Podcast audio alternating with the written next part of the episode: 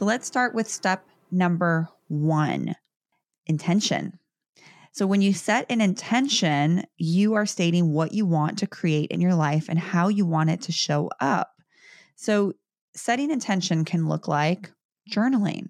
That's a really great way to set an intention. You have to know what you're trying to manifest. You have to intend to manifest. You have to put that intention in your life. So, a great way to put that intention into your life is journaling, writing it down, putting that intention on paper.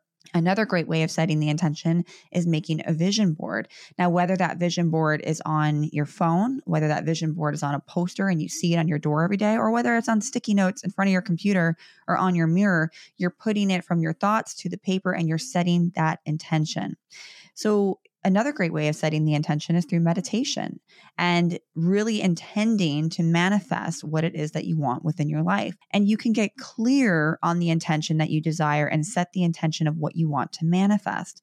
Now, it's important to be as specific as possible. So, when you're writing your intentions down and you're reading them out loud each day, this can help you stay focused on the goal. You should also be able to keep your intentions positive and in the present tense as if they have already come to fruition. So, for example, instead of saying, I want to be successful, you say, I am successful. This is going to help you remain in a positive mindset and create the reality you desire.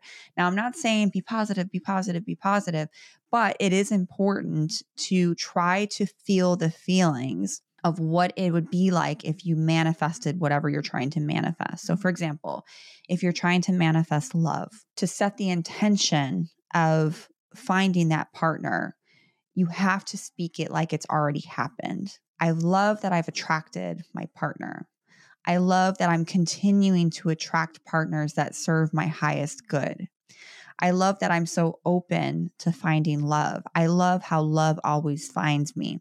So you see how you're keeping it present. It's shifting that mindset of I want a partner to I love how I'm attracting partners that serve my highest good. I love how I'm attracting healthy partners. So you're getting on that vibration of what you're trying to attract and you're believing that. The more you repeat something over and over and over again, you start to believe it. You know, let's go on the flip side of the coin, you know, the negative aspect. If you've been told your whole life that you're unworthy and you're ugly and that you're worthless, you may grow up believing that because you've heard it over and over and it's been repeated over and over, it actually starts to shift the way that your brain is wired. So you have to repeat these things over and over again in order to shift that mindset. You have to rewire your brain, your belief systems, because your belief systems may be completely different of what now that you're trying to attract. So it's really important that you set those intentions and that you make those intentions as if they were already happening.